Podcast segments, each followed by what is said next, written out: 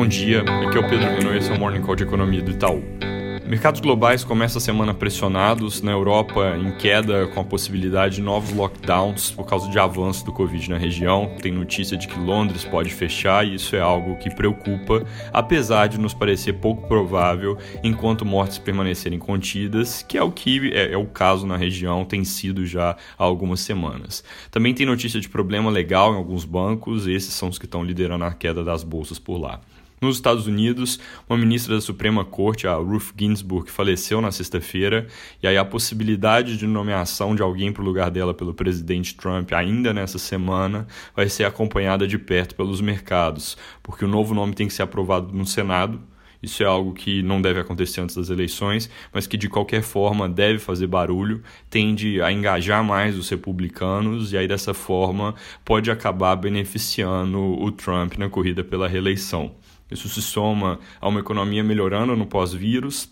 possibilidade de que surja uma vacina e vantagem do Biden que já é relativamente apertada nos swing states, que são aqueles estados que costumam acabar definindo as eleições. Então tudo isso deve significar uma corrida nas próximas semanas que vai ficar mais apertada, mais incerta e dessa forma com potencial de ser mais nociva para a economia americana, porque vai crescendo um risco, por exemplo, de vitória do Biden com um Trump que não aceita perder e questiona os resultados judicialmente, ou uma virada do Trump que ganha, mas fica com um Congresso desfavorável e aí não consegue governar direito. Além disso, entre Estados Unidos e China, aquele acordo sobre a TikTok segue cheio de incertezas Sobre China e Taiwan, os aviões chineses continuam invadindo o espaço aéreo da ilha, como aconteceu no final da semana passada, adicionando aqui uma camada de tensão geopolítica. Vindo para o Brasil, o principal debate do fim de semana e dos jornais de hoje cedo continua sendo o programa de renda Brasil, ou coisa equivalente, que deve caminhar via Congresso depois que o presidente disse há alguns dias que o governo não vai mais tocar essa pauta.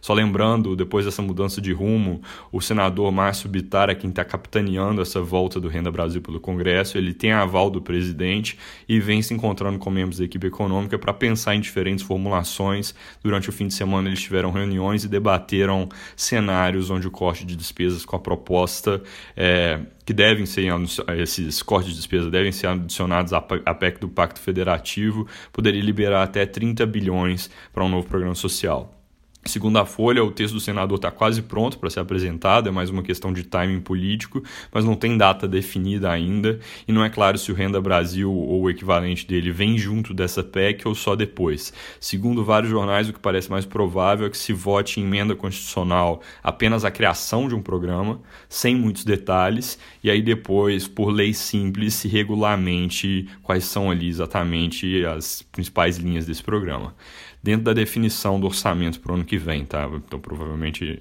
até o fim desse ano, com algum risco de que acabe ficando o programa em si para 2021. Ou seja, nada concreto nessa frente, mas especulações sobre o assunto que já vinham acontecendo e devem continuar sendo o principal foco das atenções nessa semana. Além disso, amanhã tem ata do Copom, na quinta-feira tem publicação do relatório de inflação do Banco Central e na quarta tem dados de inflação, o IPCA 15, e essas devem ser as principais coisas que o mercado vai prestar atenção do lado econômico. Hoje acabou de sair a segunda prévia da confiança da indústria, ela mostra